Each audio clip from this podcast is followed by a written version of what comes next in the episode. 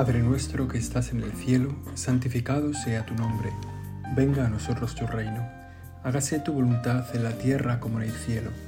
Danos hoy nuestro pan de cada día. Perdona nuestras ofensas, como también nosotros perdonamos a los que nos ofenden. No nos dejes caer en la tentación y líbranos del mal. Señor, estamos viviendo un tiempo especial un tiempo de profundo contraste en nuestro corazón, donde se juntan, bueno, como tantas veces en la vida, Señor, se nos juntan alegrías y tristezas, momentos fuertes, momentos débiles, momentos de duda, de inquietud y, también pues, momentos de claridad y de mucha luz. Pero este tiempo, tiempo de la Iglesia, en este tiempo de Pascua que vivimos ahora, es un tiempo de manifestar de manera especial la alegría. Es un tiempo, un momento en el que sentimos con vigor, con fortaleza, la alegría que brota de un acontecimiento salvador, que es la resurrección, tu propia resurrección. Me acuerdo de ese momento que sale en el Evangelio de Lucas, cuando, y quizá es el momento en el que podemos decir que estamos ahora, Señor, cuando te apareces a los, a los apóstoles después de resucitar. Y los apóstoles primero se quedan un poco asustados y luego no terminan de entender lo que está pasando. Se quedaron turbados y asustados pensando que veían a un espíritu. Y intentaste explicarles lo que era, lo que estaba pasando. Mirad mis manos, mirad mis pies, soy yo. Palpadme, comprended que un espíritu no tiene carne. Y dice el Evangelio, como no acababan de creer por la alegría y estaban llenos de admiración, les dijo, ¿tenéis aquí algo de comer? Entonces ellos le ofrecieron parte de un pez asado. No acababan de creer por la alegría. Es un sentimiento un poco común para nosotros en este tiempo. Sabemos que estamos en el tiempo de Pascua y al mismo tiempo, pues las circunstancias que nos rodean todavía no son de claridad, no son como de horizontes largos. Se van abriendo luces al final del túnel. Hay un túnel en, en Navarra, el túnel del Irati, del Ren Irati, cuando atraviesa la foz del Lumbier, pues entras en un túnel que está absolutamente a oscuras. Bueno, ya no pasa el tren, ¿eh? o sea, ya es un sitio seguro, se puede ir por ese túnel. Es un túnel en el que no se ve la salida. Entonces cuando entras, realmente entras en una oscuridad absoluta. Y vas dejándote llevar, vas avanzando, las paredes están picadas de piedra, es un, es un tren casi de principios del siglo, de finales del siglo XIX, principios del XX. Y entonces el túnel está como excavado en la roca directamente y va al borde de, de esa foz del Lumbier. Bueno, pues cuando ya llevas un rato avanzado y se va perdiendo la, la luz de la entrada, y todavía no brota la de la salida, hay un momento de oscuridad absoluta, que es, hace un poquito de curva y no ves ni la entrada ni la salida, pero es un momento muy corto. Y en cuanto das un par de pasos más, empieza a verse ya la luz de la salida. Quizá estamos viviendo ese tiempo ahora mismo en nuestra propia vida, en nuestro propio corazón. Y entonces necesitamos ver tu luz con más claridad. Sentimos y estamos y sabemos que estamos en el tiempo en el que celebramos tu resurrección. Después de una muerte tan mortal, después de una muerte que seguramente hemos contemplado todos en algún crucificado, y hemos visto tu sangre cayendo de tus muñecas y de tu costado abierto, y esa corona de espinas tan dolorosa, y esos clavos también puestos en los pies, esas llegas por todo tu cuerpo de la flagelación, una muerte tan mortal que nos ha dejado seguro impresionados en el corazón. Y por eso la alegría es proporcional al dolor. La alegría que sentimos, Señor, está en la medida en que hemos vivido el dolor de tu pasión, de tu cruz, de tu muerte, la injusticia de tu muerte, el peso que nosotros hemos puesto sobre tus hombros, Señor, con nuestro pecado y en la medida en que hemos vivido ese dolor, vivimos ahora la alegría de la resurrección, que es un sentimiento espiritual y real, real porque es espiritual. Y es un sentimiento en el que nos damos cuenta de lo que estamos recibiendo, del don que recibimos en el día de tu resurrección, de la seguridad del corazón que adquirimos ese día de que todo tu mensaje era verdadero, de que estabas realmente presente una vez más entre nosotros. Y esa alegría confirmó tu mensaje, confirmó tu palabra, confirmó que de verdad somos hijos tuyos, somos hijos de Dios, confirmó que estamos salvados del pecado, salvados de la muerte, la alegría que brota del acontecimiento pascual, de tu propia resurrección, Señor. La alegría cristiana es lo mismo que la alegría pascual, porque en la alegría pascual tiene el origen y el fundamento todas las alegrías, todas las verdaderas alegrías. Seguro que, que pensamos en algunas alegrías de estas que vienen y van flojas, fruto de algún éxito temporal. Sin embargo, la alegría es ese sentimiento que brota del bien que se posee, del bien alcanzado. Y cuando nos damos cuenta del bien que hemos alcanzado, el perdón de nuestros pecados y la oferta de una vida eterna, Señor, nuestro corazón no puede menos que llenarse de alegría. Sin embargo, al mismo tiempo, mientras anhelamos esa vida eterna que tú ya nos ofreces y esa vida aquí en la tierra que en la que estamos viviendo, ¿no? Nos damos cuenta cómo aquí en esta vida se nos mezclan ese sentimiento que decía antes del túnel, ¿no? Que hemos entrado en un túnel, que llevamos un tiempo viviendo en el túnel y que, y que ya hemos dado esos dos pasos de oscuridad total hasta empezar a vislumbrar al fondo del túnel que hay luz, que efectivamente podemos volver a pisar firme en el suelo y dirigirnos hacia esa luz, que la salida está en esa dirección. En ese túnel que yo digo, la salida está un poco en curva hacia la izquierda. Si empiezas a hacer la curva hacia la derecha, te estampas contra el muro. Bueno, pues, pues esa, esa esperanza que se va alumbrando también en el tiempo, en este mundo, en el tiempo que terreno en el que vivimos, ¿no? Sin embargo, pues muchas veces las alegrías del corazón no están acompañadas por las alegrías de lo que vivimos aquí. Nos acompaña algún dolor, algún sufrimiento, alguien que está enfermo cerca de nosotros o alguna tristeza de nuestro corazón y, no, no la encajamos, ¿no? Entre la alegría que tú nos ofreces, Señor, que es el fondo de la verdadera alegría, y luego las cosas de la vida que a veces nos ocultan, nos ocultan el camino.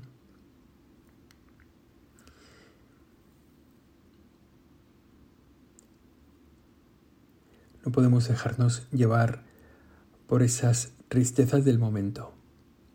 La tristeza del momento, la tristeza de las circunstancias, la tenemos que elevar, poner en manos de Dios, sobrenaturalizar, decir esto que me está pasando es solo un pequeño desencuadre, desenfoque de la gran luz que viene de la resurrección de Cristo.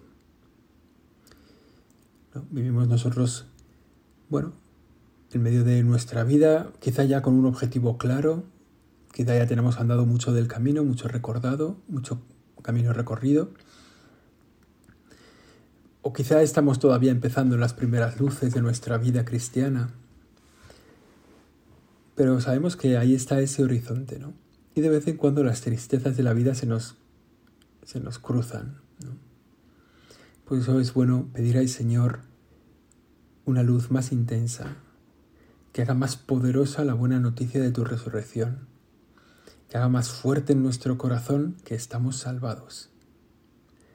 Que los disgustos de este mundo, que las que las noticias difíciles que recibimos no nos quiten la paz.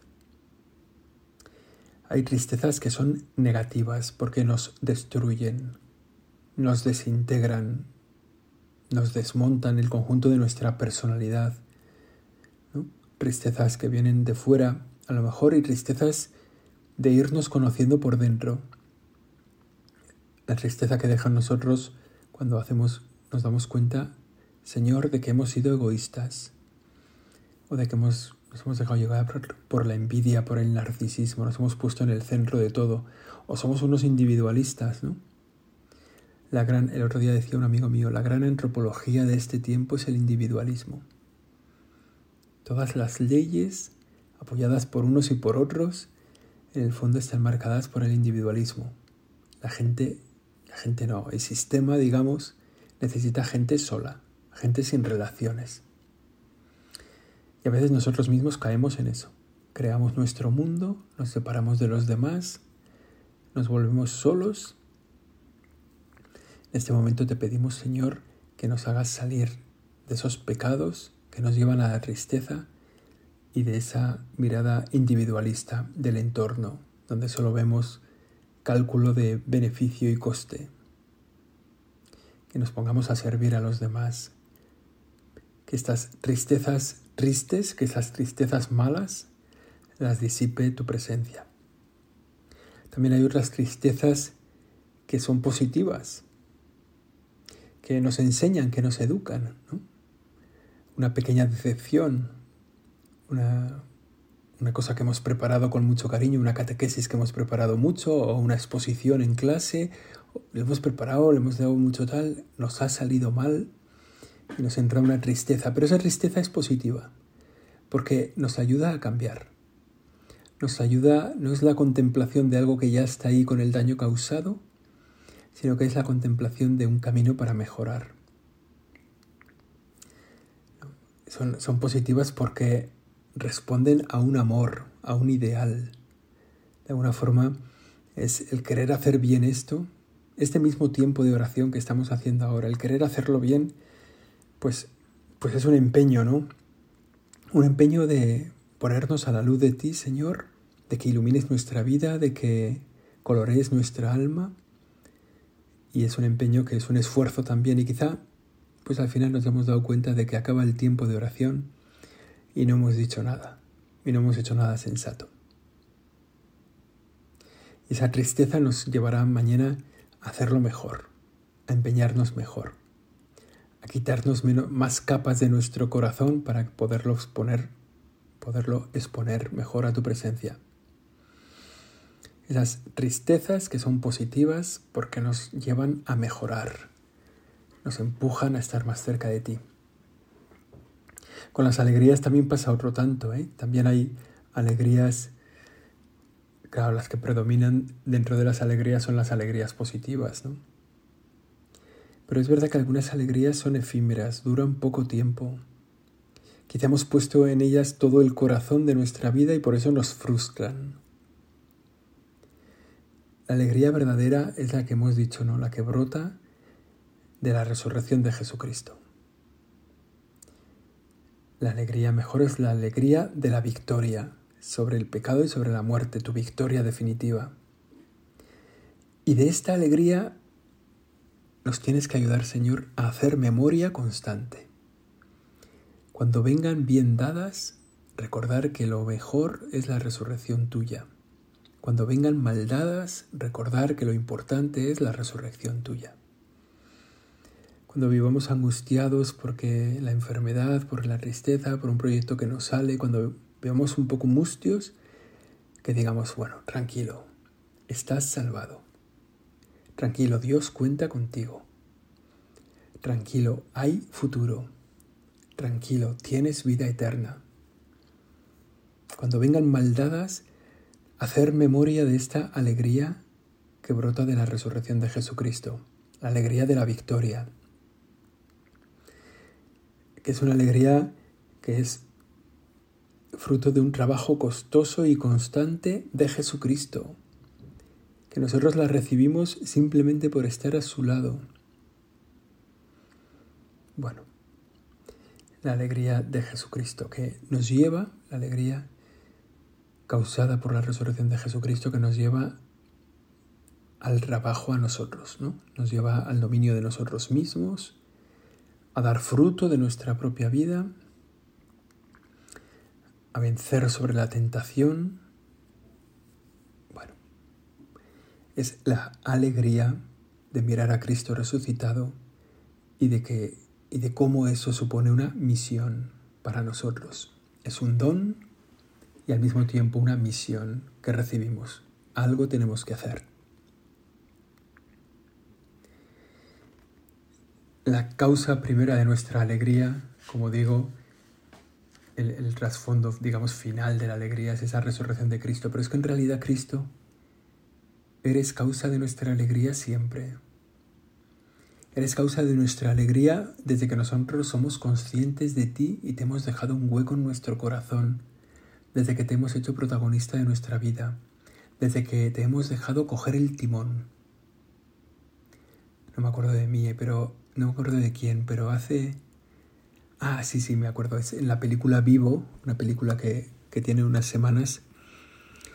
El, el, momento así fuerte es cuando, cuando uno de los protagonistas siente en la narración como tu palabra de decir, ¿me dejas que lleve tu vida?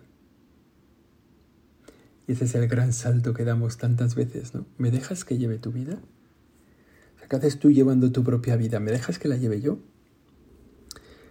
Y entonces, bueno, nos damos cuenta, ¿no? De que cuando dejamos nuestra vida en manos del Señor, pues en realidad nuestra vida mejora. O sea, nuestra vida pasa a ser emocionante. Cuando nosotros la organizamos, nuestra vida es pequeña, es recortada, ¿no?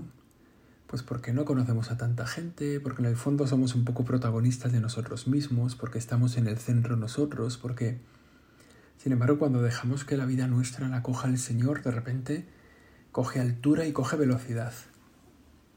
Es como la vida en manos tuyas, nuestra vida en tus manos es una montaña rusa. Entonces es cuando de verdad pasan cosas. Bueno, y ese ser causa de nuestra alegría, ser la emoción de nuestra vida, ser la misión que recibimos,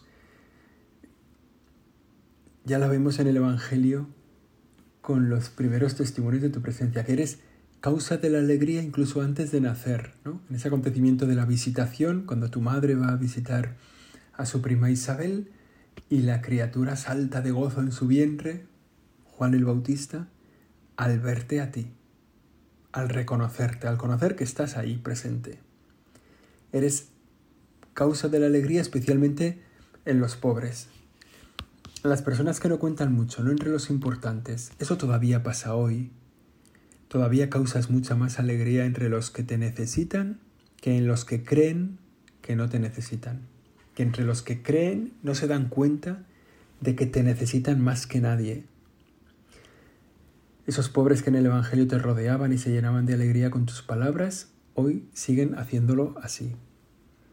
Y a veces otros más Quizá nosotros mismos somos un poco ricos y creemos que podemos tener alegría sin ti. Creemos que podemos descansar sin ti. El otro día me pasó a mí que estaba ya muy cansado al final del día y no había tenido tiempo de rezar y ya me vino un poco a la cabeza decir, bueno, ya Señor, mañana, mañana, mañana estamos, ¿no? Y se lo comenté así en voz alta a un amigo y me dijo, no, ahora mismo. Vete a rezar ahora mismo. Vete a estar con el Señor un rato. Que es como, como una cosa importante, darnos cuenta de que descansar, lo que se dice descansar, se descansa en Dios. Darnos cuenta, Señor, de que eres fuente de nuestra paz, el corazón de nuestro descanso. Y aquel amigo me hizo un bien, ¿no? Pues porque, bueno, me fui a la capilla y estuve un rato y, y estaba muy cansado y no me enteré de mucho. Pero bueno, pero estuve. Estuve un poco como. Pues mimetizado con el banco. Era un banco más de la capilla. Y yo sé que con eso, pues. Bueno, pues.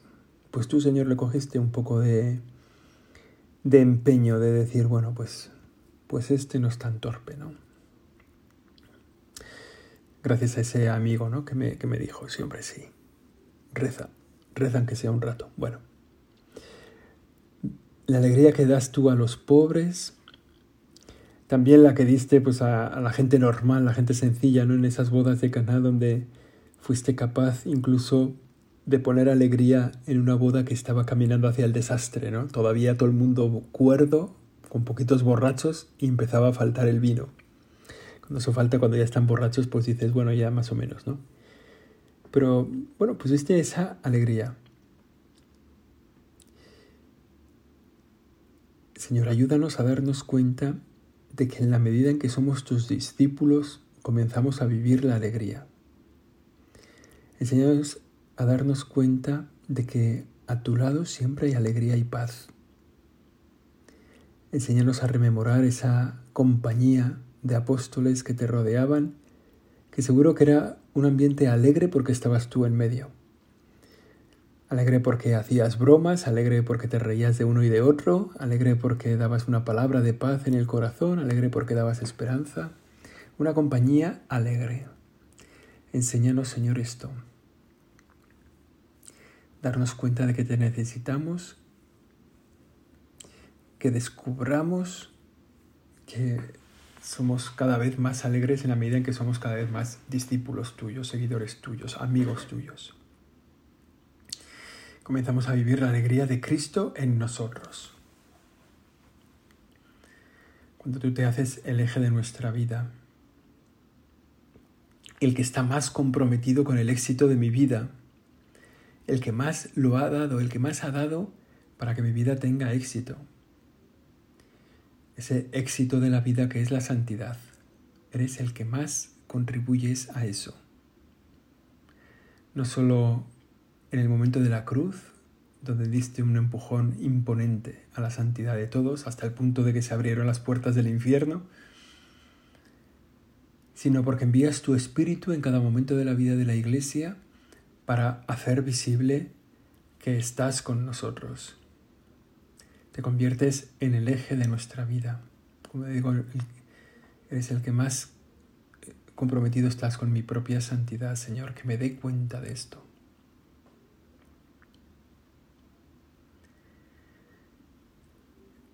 En este Evangelio que hemos escuchado, ¿no? de la resurrección de Jesús, las dudas de los apóstoles, ¿no? esa, esa turbación, ese miedo, ese no saber qué hacer, ese ¿no? Que a veces pasa, ¿no? Hay acontecimientos que son tan impactantes en la vida de la gente que hay que pedirles que, hagan una cosa normal y un poco mecánica para sacarlos del shock, ¿no?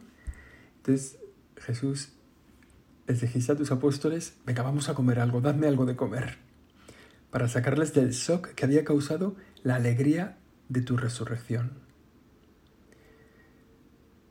La duda de los apóstoles expresa, por un lado, su grandísima alegría que les impide creer y también que el hecho de la resurrección es histórico, que es real, que hubo un momento concreto, unas circunstancias concretas, donde tú pasaste de la muerte a la vida y te apareciste como resucitado.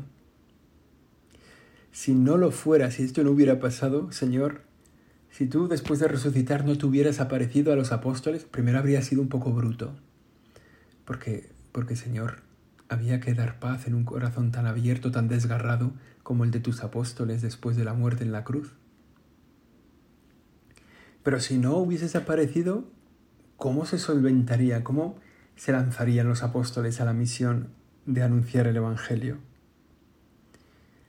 Tu resurrección es como el sello definitivo a la historia que ellos han vivido y a la historia que todos estamos viviendo desde entonces. Hemos, hemos salido de las dudas, los apóstoles han salido de las dudas y nosotros también por tu aparición, de la que ellos dan testimonio. Tus apariciones como resucitados. En muchos de los pasajes de la Biblia se ve que la alegría, bueno, pues no se da, no se da pura del todo, ¿no? Hay algunas dificultades, bueno, lo vemos en nuestra vida, dificultades para la alegría, hay como un tono a veces agridulce, agridulce, un tono un poco escéptico, como si tuviéramos momentos malos ratos, dificultades y tal. Bueno, esos ratos en los que parece que estás en las nubes. Eso lo dice mi madre a veces, ¿no? Es que Dios parece que está de vacaciones cuando pasa alguna tragedia de esta que dices, ojo, ¿y esto cómo se entiende, cómo se interpreta? Mi madre suele decir, parece que Dios está de vacaciones y no, es exactamente lo contrario, Dios está ahí. En medio de ese sufrimiento Dios está presente. Dios no se bajó de la cruz. El Señor se sostuvo en la cruz para acompañarnos a nosotros en cualquier sufrimiento. Es verdad, Señor, que a veces el encuentro personal contigo también nos produce tristeza.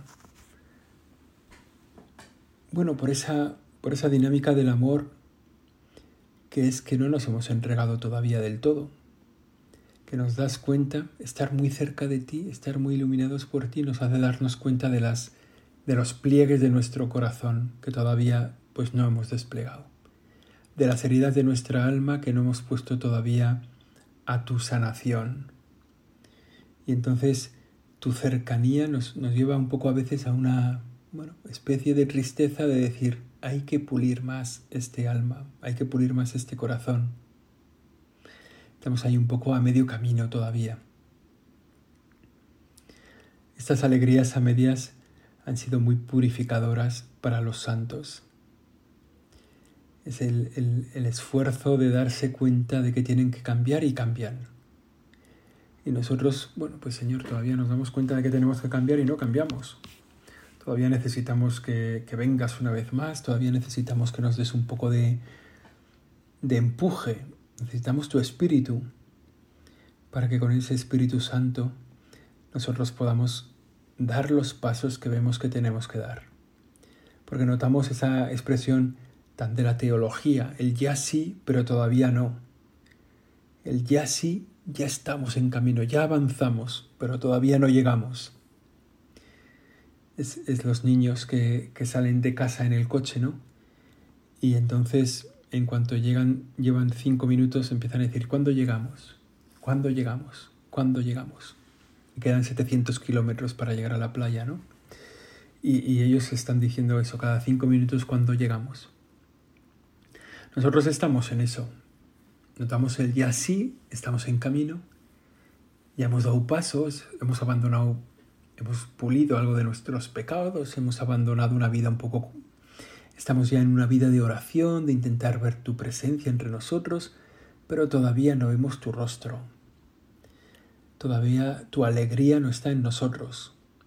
Bueno, tenemos que ser un poco realistas, ¿no? Tenemos que ser realistas, saber que nos hemos montado en un tren que, que busca satisfacer un deseo de plenitud que está en nuestro corazón, pero que la meta definitiva está en el cielo.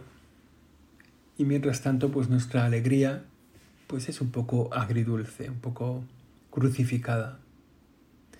No pasa nada, ¿eh? Decía San José María, creo recordar, ¿no? Como que la, la alegría tiene raíz en forma de cruz. O sea que nunca está separada y que en esa cruz vemos el origen, la fuente de la alegría para todos nosotros, ¿no? La muerte de Cristo es el momento en el que nosotros recibimos el perdón del pecado y no se nos quita un peso de encima.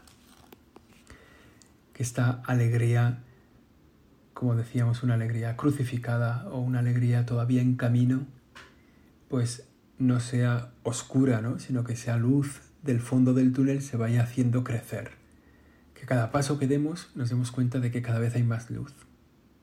Al final esa luz cogerá forma y veremos la boca entera del túnel, allí al fondo como un puntito en blanco, y diremos, ya se va concretando, ya ese punto a cada paso que demos será más grande, hasta ser la salida del túnel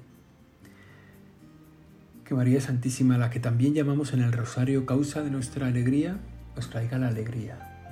Que la contemplación de Cristo resucitado en este tiempo sea la fuente definitiva de la alegría para todos los momentos, para todas las circunstancias, que así podamos vivir en paz. Dios te salve María, llena eres de gracia, el Señor es contigo. Bendita tú eres entre todas las mujeres y bendito es el fruto de tu vientre Jesús. Santa María, Madre de Dios, ruega por nosotros pecadores, ahora y en la hora de nuestra muerte. Amén.